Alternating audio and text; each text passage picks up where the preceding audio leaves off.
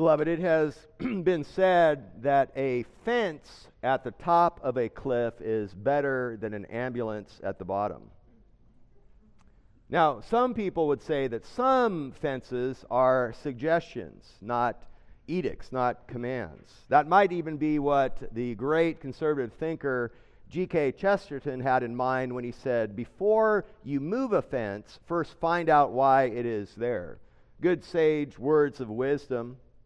You know, when you think about it, it may be true that some man made fences may be indeed suggestions rather than commands. But having said that, the fences, the boundaries that God gives us in the pages of Scripture are not suggestions. They are fixed, they are right, they are sound, they are there for our blessing. The 18th century English poet Alexander Pope, in his Essay of Man, had his finger on something that kind of points in this direction. The idea being that the familiarity with sin, the familiarity with vice, has an escalating, degrading fashion and capacity. This is what he said. He said, Vice is a monster of so frightful mean, as to be hated needs but to be seen. Yet seen too often, familiar with face, we first endure, then pity, then embrace.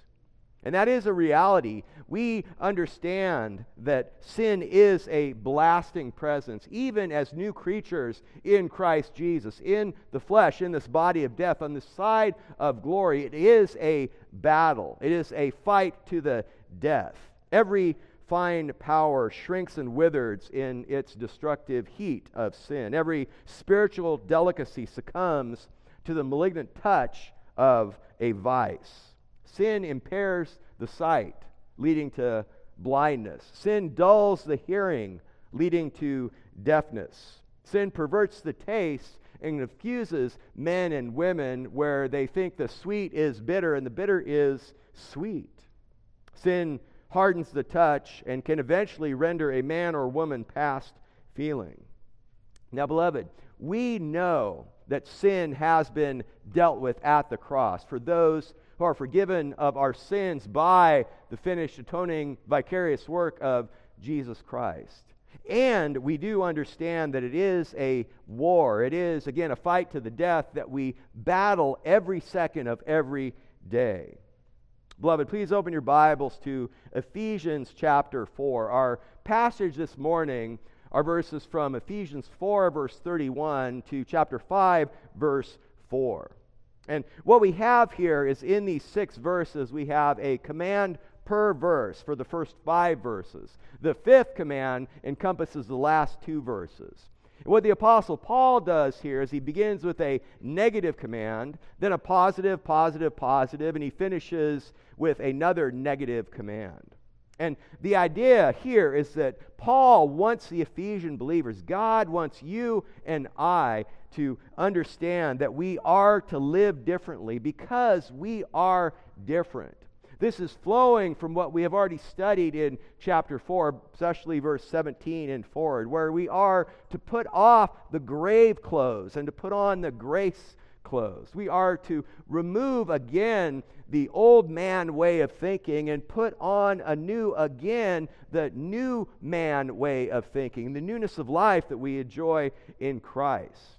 We don't need a church that moves with the world. We need a church that moves the world. And one of the things that we should understand right here from the beginning is in this passage, Paul is not admonishing the culture of the world. Paul is addressing the church of God.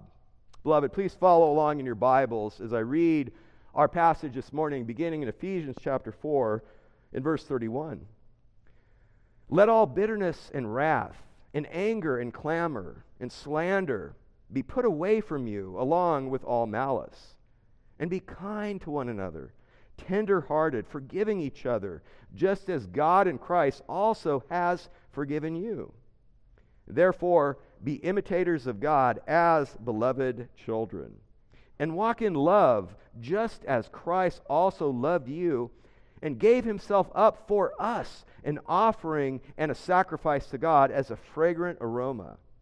But Do not let immorality or any impurity or greed even be named among you, as is proper among saints. And there must be no filthiness and silly talk or coarse jesting, which are not fitting, but rather giving of thanks. Beloved, this is the word of God that has been read in your hearing. Please attend to it as such. So, what we have here is Paul is laying a pattern for the believers in Ephesus. But it is not just for the believers in Ephesus. This is for all believers in all circumstances for all time. Not just Ephesus, but Gilbert and Shanghai and Moscow and wherever one may find himself or herself. It's a reminder, beloved, that in Christ, in the kingdom of God, in the spiritual temple, that God is building. In the body of Christ, in the family of God, there are privileges we enjoy and there are responsibilities we face. Well, let's look at the first two commands in the last two verses of chapter 4. And again, this is this continuation of putting off and putting on, which especially came out in verses 22 through 24. And what Paul says here is put off a bitter, angry heart and put on a tender, forgiving heart. And even in terms of heart conditions, the right kind of heart conditions will lead to a habit. And the first command is what we just said put off a bitter, angry heart. Again, verse 31 let all bitterness and wrath and anger and clamor and slander be put away from you, along with all malice. Now, we're not going to belabor. What we'll see is we see six different vices, six different sins just in this one verse. In verses 3 and 4 of chapter 5, we'll see six more strong words. We won't belabor and dig super deep down any one of these. We'll have more of kind of a composite picture. But we can go through them and understand what it is he's trying to communicate. And what he is saying here is that this bitterness, the original meaning of this word bitterness meant pointed or sharp. This is a word that the Apostle John used when he wrote the revelation of Jesus in the book of Revelation, the revelation of John, of the unveiling of Jesus, when he talks in Revelation 8, verse 11, that the water becomes wormwood and it becomes bitter. That's the kind of root that he doesn't want us to have in our hearts. So he moves from bitterness, and then he talks about wrath and anger. I'll take those in reverse order. The anger that he's talking about here, this is a settled condition. It's a continuous state of smoldering hatred which is fomenting, which can then eventually explode out in an outburst of wrath, of a seething anger breaking out in words and then even deeds. And then clamor. So, bitterness, wrath, anger, clamor. Clamor is the loud attention getting stirring up of a crowd. I'm not happy with my situation, and everybody needs to know about it. Everybody else should be offended as I am. It's interesting, we can think of the clamor of social media. Social media can serve a good purpose, but the outpouring of the wrath and the bitterness, and sadly, even from professing Christians at time, is something that is witnessed. Well, Paul continues, he talks about slander. The Greek word translated as slander is blasphemia. We get the English word blasphemy from it. We understand at some level what it means for somebody to blaspheme God. But Paul is using this word here against one another. He's talking about harmful, abusive speech, of evil speaking against another's reputation. And then the sixth and final vice, sin that Paul brings out in this sordid litany, in this sordid list, is malice, which you can understand as evil feelings towards others with intention to hurt. It's a fixed determination to harm another. And in one sense, this malice can almost be kind of an umbrella of the first five. It's, it's from this kind of malicious intent and desire to harm others that the others flow. But at the same time, the bitterness and the anger and the wrath and the malicious gossip and slander that come out flows from a malicious heart as well. It's interesting, Aristotle when was describing a bitter angry heart as a heart that refuses reconciliation what aristotle said was it's an embittered and resentful spirit which refuses to be reconciled. It's in direct contrast to what god would have for us in the body of Christ. Now, as we think of these things, uh, we again understand that we are new creatures in Christ Jesus. Our sins, past, present, and future, have been forgiven. And at the same time, we understand that we are engaged in this battle. We are seeking to put to death the deeds of the flesh. And the little seeds of these sins may be unplanned, and they may even be imperceptible at the beginning, but when they take root, they will grow into noxious weeds. And it's something that the author of Hebrews had in his heart, even in the context of bitterness, when he wrote in Hebrews 12, verse 15 See to it that no one comes short of the grace of God, that no root of bitterness springing up causes trouble, and by it many be defiled. Beloved, in Christ, what the author of Hebrews was thinking, and certainly Paul, as Paul in this magnificent letter to the church at Ephesus, where he brings out the doctrine of the church and the dynamic of the church and the blessings of the church and the responsibility of the individual members, the individual masterpieces in the church. It's what they had in mind is that we, when we sin, when we fall short, we're not just impacting ourselves, we are impacting our brothers and sisters in Christ. And we can think and we should be reminded that even as we think of the Apostle Paul, we remember that Paul is writing this from his first Roman imprisonment. He is imprisoned, he is chained to a Roman guard for the gospel. And from a human perspective, one might think, well, if somebody even had righteous anger over injustice, we saw that earlier in chapter 4, that if we have righteous anger, which we should have righteous anger. We should be angry over things that make God in his perfect righteous anger angry. But if we don't deal with that righteous anger quickly, that can foment and change into unrighteous anger. But in any event, if anyone had a right to be bitter or angry, it would be the Apostle Paul. But that's not the case. We don't get any sense of that whatsoever as he writes this letter, which is known as a prison epistle. And by the way, Paul had the same kind of message to the church in Colossae, uh, the companion letter. In Colossians 3, verse 8, Paul there also said, Put them all aside anger, wrath, malice, slander, and abusive speech from your mouth.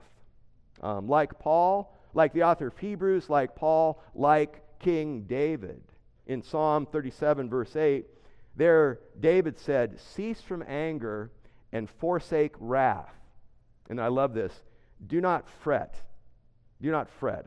the fret, I'm not sure that fits in with the anger and the wrath, but look, don't fret it. Don't fret it, brother. It sorry. Do not fret, it only leads to evil doing. The root of bitterness springs up and defiles many. Anger, wrath, and fret leads only to evil doing. Now, we understand I am definitely not an agriculturalist at all, but I know enough that if you want to get rid of weeds, you can't just cut them off. You have to remove them from the root. But we understand that when we look at the weeds, the noxious weeds of sin and vices, even the ones that the Apostle Paul has listed here, it is not enough to merely root out the weeds. Rather, we need to plant the blossoming flowers of the virtues that God enables us through the indwelling Holy Spirit to blossom.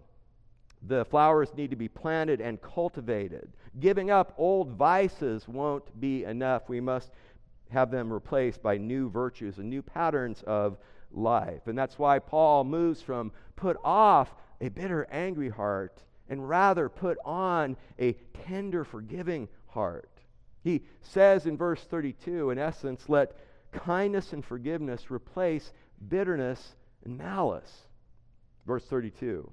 And be kind to one another, tender hearted. Literally, he says, become kind to one another, become tenderhearted to one another. And even the grammar behind the command here is it's a standing order. Continually be becoming kind to one another. He's not saying that there's no vestige, there's no shred of kindness or tenderhearted, but when we understand God's high standard, keep on becoming kind and tenderhearted to one another as a demonstration of the work of Christ in your life.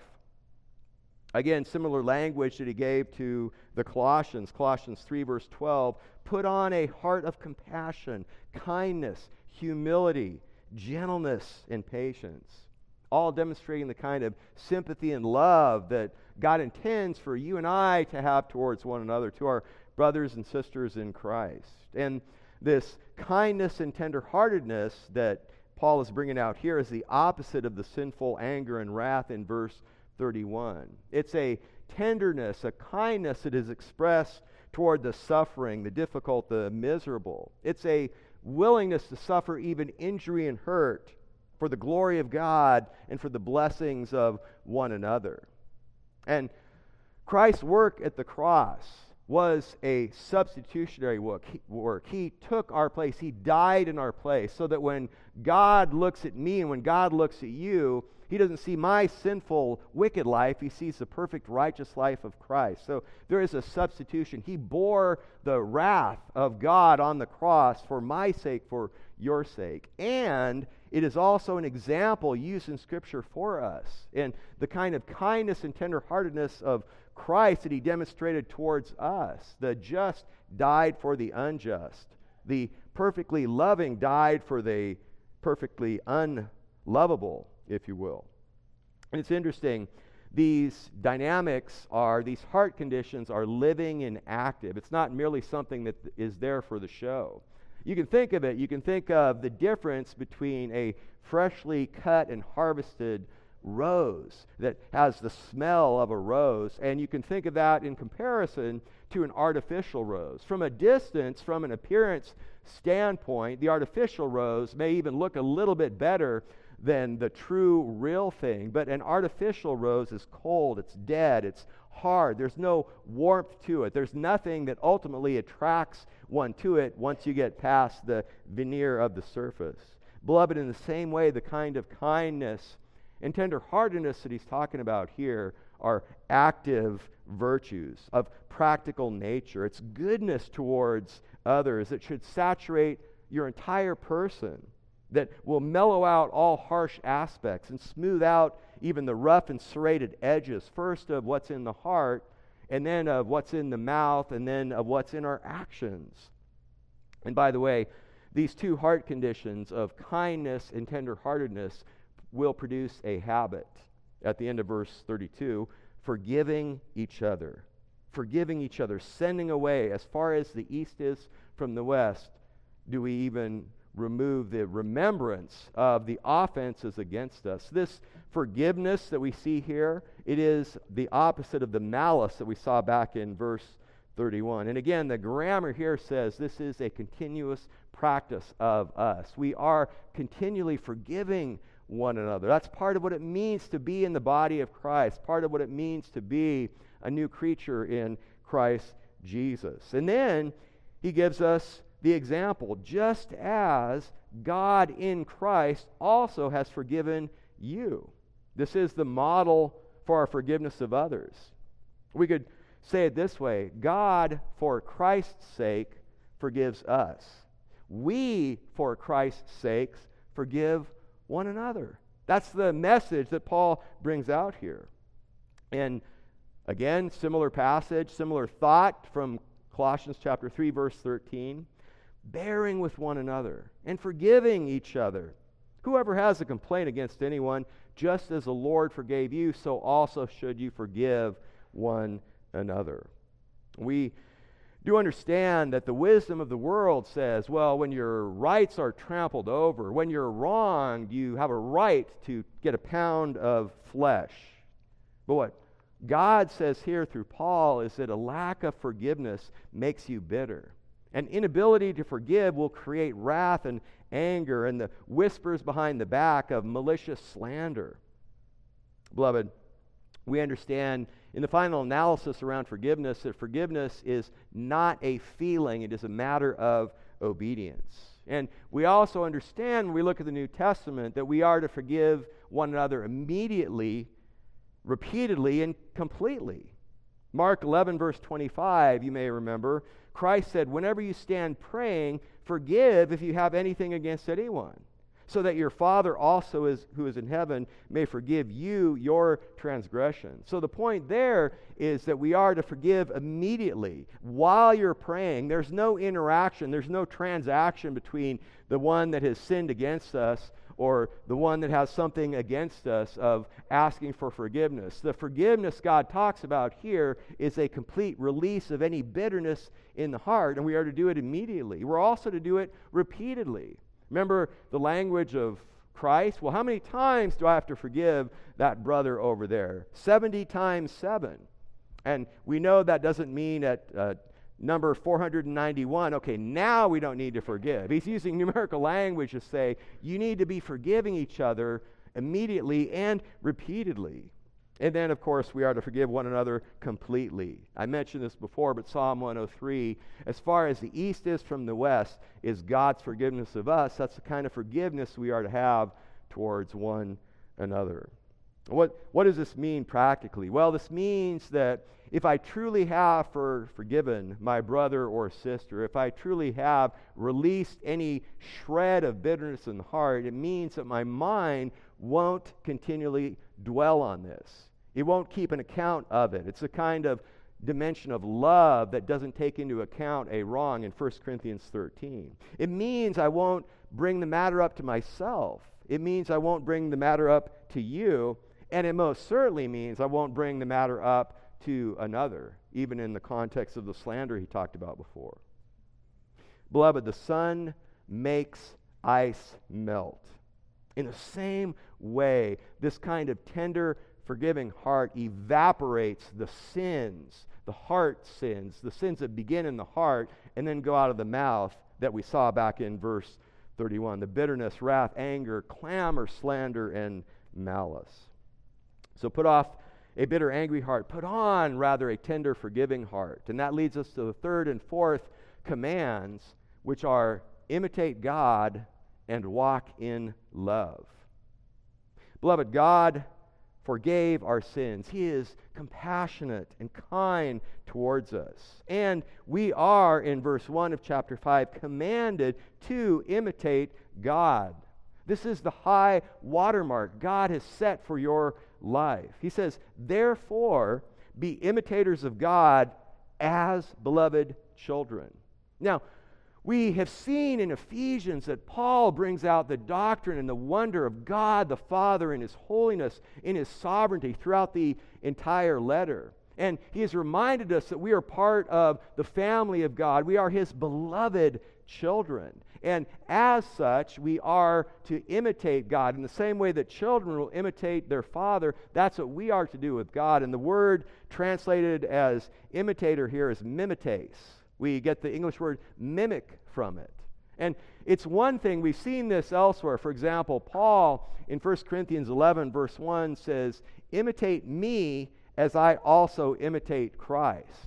I mean, that's pretty staggering to think of that concept, to think of trying to imitate Christ. Christ did live as a man, so there's, there's, there's a human connection there we can get. And Paul even gives kind of a layer of separation imitate me as I imitate Christ.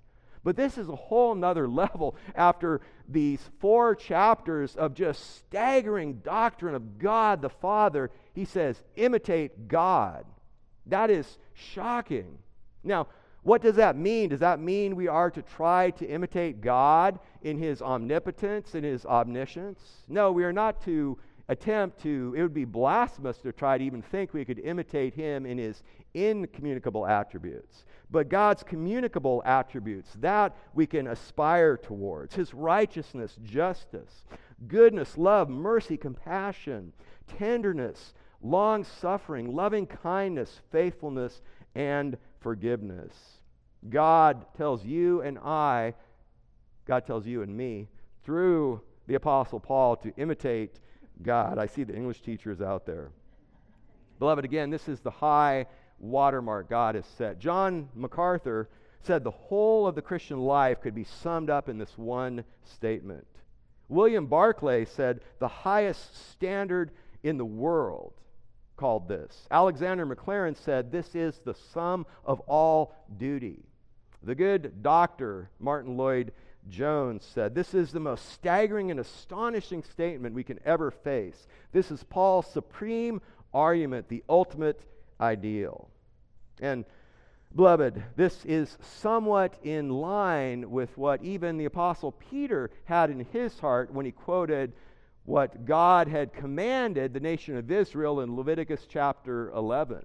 So there are new, new dimension, there are new nuances with the progressive revelation that God gave when he gave the New Testament from the Old Testament, but it's the same God, the same standard. Peter in 1 Peter 1, verse 14, says, As obedient children, do not be conformed to the former lusts which were yours in your ignorance. But, like the Holy One who called you, be holy yourselves also in all your behavior. And that was a quote from Leviticus 11, verse 45, when God, through Moses, told the nation of Israel, What? Be holy, even as I am holy. Now, as parents, we understand that we keep the standard high for our children, but the pressure low. Beloved, the standard God calls us to is the infinitely high standard. Be holy even as I am holy. Imitate God. Straightforward. That is the challenge. That is the call.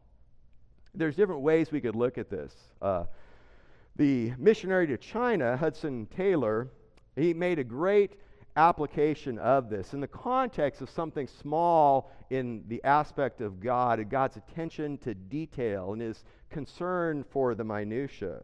He talked about how God is careful, careful, exact, and perfect in all his ways, even when he makes a little butterfly wing. He crafts it carefully. The structure, the shape, the color, everything is perfect. And this is what Hudson Taylor said. He said this quote, should not the little things of our daily life be as relatively perfect as the lesser creations of God are perfect, like a butterfly's wing? Ought we be more thorough in our service, not simply doing well that which will be seen and noticed, but as our Father makes many a flower to bloom unseen in the lonely desert, so we do all we can do as under His eye though no other eye may ever take notice. In short, in all that we are and in all that we do, use the full measure of your ability which God has given you to the glory of his holy name. End quote. Beloved, God is never careless or sloppy.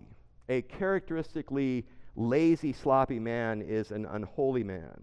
Every time we do a lazy, sloppy thing, we become a little more of a sluggard and less like God. Rather, every time, by God's grace and mercy, we discipline ourselves for the purpose of godliness and take care of the little details, we become more like God. And if we want a practical statement, I love what the Navy Admiral William McRaven said. If you want to change the world, start by making your bed. A great little book make your bed. I think Christian Andreessen, when he was here, might have even mentioned it before. Beloved, the point here is the point Paul is bringing out here when he says imitate God is the way you work, the way you eat, the way you sleep, the way we play, the way we exercise, the way we think, the way we talk, the way we rest, the way we dress. Every area of our life needs to be under the command of God. Whether then we eat or drink, what? Do all to the glory of God. Be imitators of God. Second, or actually fourth, walk in love. Now, when we read through Ephesians, we see that the love of God saturates the entire letter. There's not a chapter in Ephesians that doesn't have more than one reference to the great love of God. If we don't understand this love of God at some level. We don't understand Ephesians. And that's why he says the fourth command in verse 2 and walk in love. And the grammar here, again, standing order. This is our continual command, call from God to be walking in love. This is the third of five commands from God or mentions from God in chapter 4, verse 17 through chapter 5, verse 21 about our walk uh, when Paul, figuratively speaking, turned the page, going from the first half of Ephesians with the emphasis on doctrine in chapters 1 through 3, and then the greater emphasis on practice and application and duty in the latter three chapters. That's how he began in verse 1. He said, Walk in a manner worthy of the calling with which you were called. And then in verse 17 of chapter 4, he reminded us that we ought to, in the Ephesian believers who were predominantly Gentile, he said, Walk no longer as the Gentiles walk. And then this is again the third of five. And in verse 2, he commands us to walk in love. In verse 8, we are commanded to walk in light. And then in verse 15, we are exhorted to walk in wisdom. And you see, love is the measuring stick.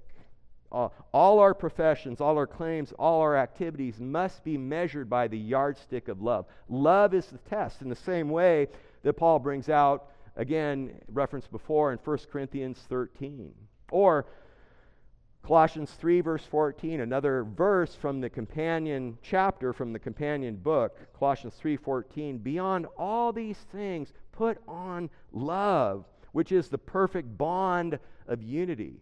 You see, love is the glue that holds the church together, Paul brings out in Colossians 3 here in Ephesians 5. And understand this your walk in love is necessary because God commands it. And your walk in love is possible because the Spirit enables it. That is what Paul, that is what God communicates to us here. Now, what does this walk look like? We understand we can't define for ourselves what walking in love looks like, but God does give clear instruction and guidance. And He gives the example, continuing verse 2 just as Christ also loved you or loved us. Beloved, your walk in love must flow from and correspond to the expression of God's love in Jesus. And we realize when I look at myself, there is nothing in and of myself to re- recommend me to Him. There's nothing to draw the love of God, nothing of me in and of myself to attract it. Using biblical language, ugly, vile, foul are used throughout Scripture. Paul, when Paul was writing to Titus, talked about how he was hateful and hating on one another. That's what we were. That's why the love of God is so amazing. That's why the standard, the ideal is so high. That's why the great hymn writer Isaac Watts wrote, Love so amazing, love so divine. What? Demands my soul, my life, my all. What more could I give? Now, it's very easy to sing those words. It's impossible for me to sing those words well because I can't sing. But it's very easy to sing the words well or poorly, as the case may be. It's an entirely different matter to actually do them. And it's the practice alone, beloved, that proves whether or not we are really doing it. And as we consider the divine illustration that God gives for us here in our verse, we realize that freely he loved and freely he died. And that's why it says, at the end of verse 2 and gave himself up for us an offering and a sacrifice. You know it's interesting. You'll have great you'll have a great challenge to try to find the love of god in the new testament apart from some kind of reference direct or indirect to the cross. That is always god's illustration of his great love. Augustine said the cross is the pulpit from which god preaches his love to the world. An offering and a sacrifice. What do these two words mean? The offering is the sinless life that Christ lived, the sacrifice is a sacrificial death that he voluntarily gave at the cross. But he continues still here, verse 2 as an offering and a sacrifice to God as a fragrant aroma. So, what we see here is he offered up his sinless life and his sacrificial death for us to God, to God as a fragrant aroma. This means this language, the offering, the sacrifice, the fragrant aroma, all coming richly from the Old Testament, means that Jesus fulfilled all the offerings, all the sacrifices. The seven feasts of Leviticus 23 are fulfilled in Christ. This means that love is displayed, justice is satisfied, and wrath is quenched. By the way, Just to grab one piece from the Old Testament, in Genesis chapter 80, verses 20 and 21, after the righteous man Noah and his wife and his three sons, their three sons and their three wives, came off the ark, and Noah offered up a sacrifice of thanksgiving and worship and praise to God. And in Genesis 8, verses 20 and 21, you read these words Noah built an altar to the Lord and took of every clean animal and of every clean bird and offered burnt offerings on the altar. Watch this. And the Lord smelled the soothing aroma, and the Lord said to himself, I will never again curse the ground on account of man. Beloved, beloved again, love is displayed, justice is satisfied, and the holy, righteous wrath of God is quenched. And by the way, What's amazing is the Apostle Paul will bring out similar imagery when he wrote his second letter, second biblical letter to the church in Corinth, in the context of our ministry, our service. In 2 Corinthians 2, verse 14, Paul says, Thanks be to God who always leads us in his triumph in Christ and manifests through us the sweet aroma of the knowledge of him in every place. For we are a fragrance of Christ to God among those who are being saved and among those who are perishing. Beloved, what this means is because you have been forgiven, you can be enabled by the Spirit, you can be forgiving. Because you are loved, you can be loving. That is what Paul communicates to us here. So put off a bitter, angry heart, put on a tender, forgiving heart. Imitate God, walk in love. The fifth command is in verses 3. The, the command, the imperative is in verse 3, but it goes into verse 4. Namely, it is terminate immorality and vulgarity with extreme prejudice. And one of the advantages of going through the Bible consecutively and systematically is that we go through portions we might otherwise skip over left to our own devices and whims. We follow the scriptures and take them as a whole, the positive and the negative. We follow them wherever they lead. We submit ourselves to the Word of God utterly and absolutely and follow every step of the way. And what Paul does here is he uses three words, three negative words, powerfully intense negative words to describe immorality in verse 3, and then he uses another three powerfully intense words to describe vulgarity in verse 4. And that is because the negative is painfully essential. Three times, beloved, once is happenstance, twice is coincidence, three times is enemy action. And when you think of the phrase terminate with extreme prejudice, in military operations, it means an aggressive execution of the goal. In covert intelligence circles, it's basically an order to assassinate. And that is the language that Paul brings out here. Put it to death. First, he says, terminate immorality with extreme prejudice. Verse 3. But do not let immorality or any impurity or greed even be named among you as is proper among the saints. One more time, Paul here is not admonishing the culture, he's addressing the church. And with these words, I won't drill down deep and belabor the point. We'll take them more as a composite, but the context here is primarily in the case of sexual perversion and immorality. Immorality is the word porneia. We get the English word pornography from it. Impurity is a word that talks about waste. It's used to describe, for example, rotting flesh in the grave. Uh, Christ, when Christ was pronouncing woes upon the scribes and Pharisees in Matthew 23, verse 27, he said, You are like whitewashed tombs, which on the outside appear beautiful, but inside are full of dead men's bones and all uncleanness. And the point here, the way Paul uses that word that was translated as uncleanness there and impurity here, is in the same way the vile, rotten stench that goes with sexual sin of any kind. And then the third word is greed, the voracious appetite for that which God forbids, an insatiable desire for more. And in the same way that when people abuse drugs, they begin to become sensitized or desensitized, I should desensitized to the drug, and they require more and more or more intense drugs. So also, also with sexual perversion, it's the same dynamics. And by the way, Paul used the same kind of language earlier in chapter 4, verse 19, when he was reminding the Ephesian believers what their life was like as Gentiles in Ephesus with that great temple of Artemis and Diana and their ritual prostitutes. And in chapter 4, verse 19, Paul said, They, having become callous, have given themselves over to sensuality for the practice of every kind of impurity with greediness. So the porneia, the immorality, the impurity, the greed, the, it's fornication, adultery, prostitution, homosexuality, bestiality, pedophilia. All these terms fall even under that first word, porneia, and are throughout uh, the Bible.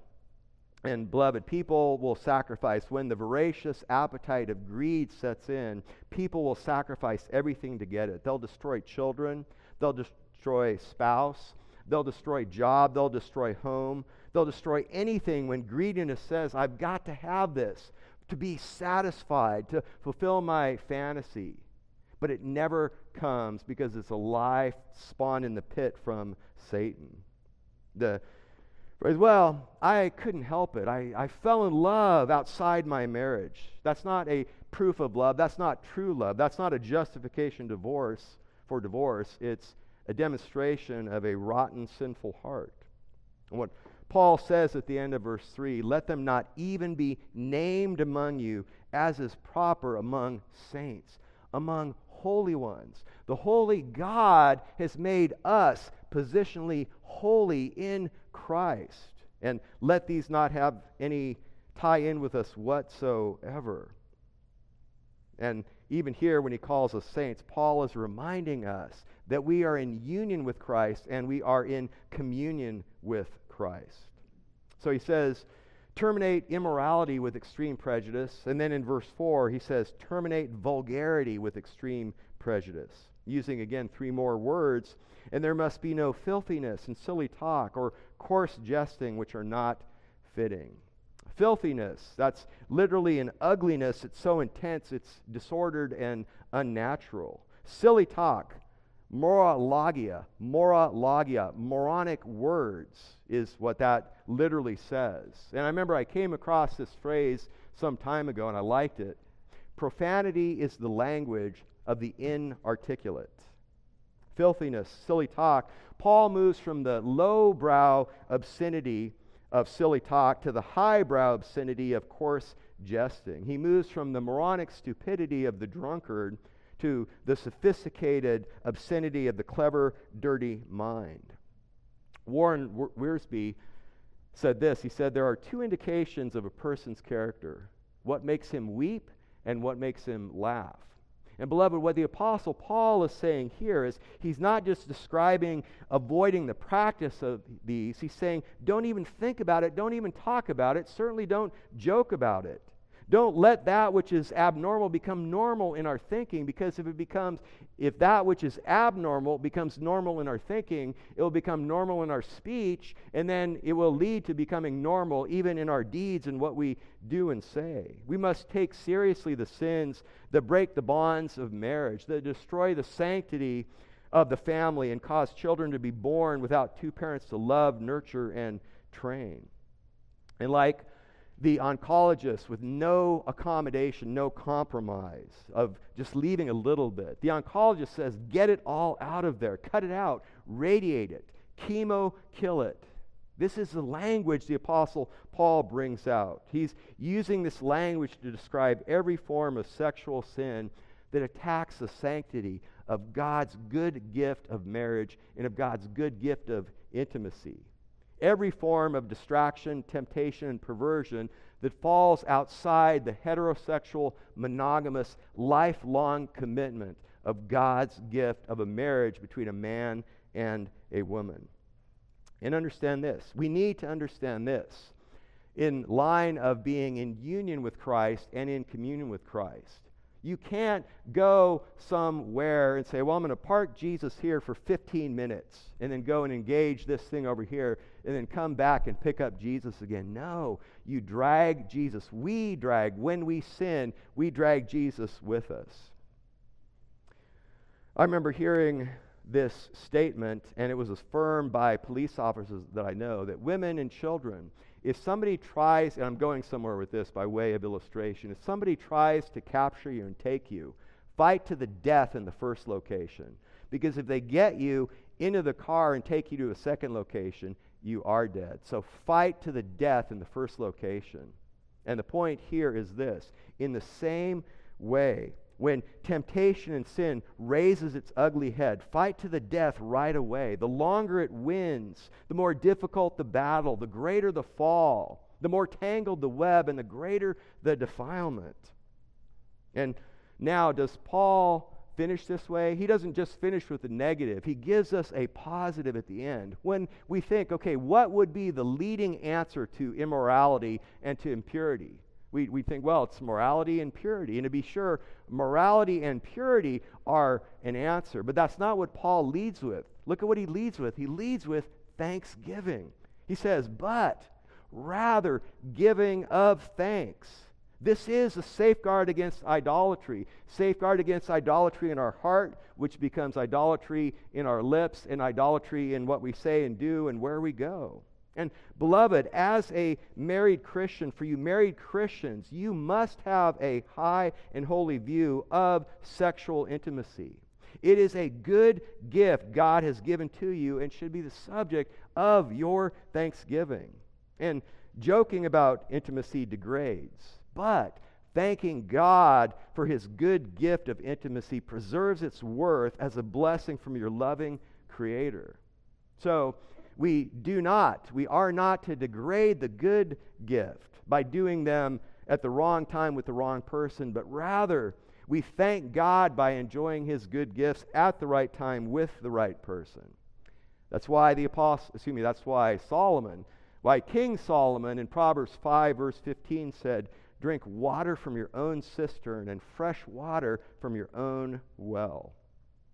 Beloved, Holiness is not a condition into which we just naturally drift.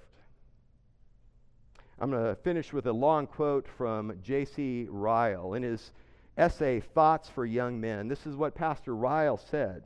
He said, Try, I beseech you, to realize the fact that your soul is the one thing worth living for. It is the part of you which ought always to be first considered. No place, no employment is good for you which injures your soul. No friend, no companion deserves your confidence who makes light of your soul's concern.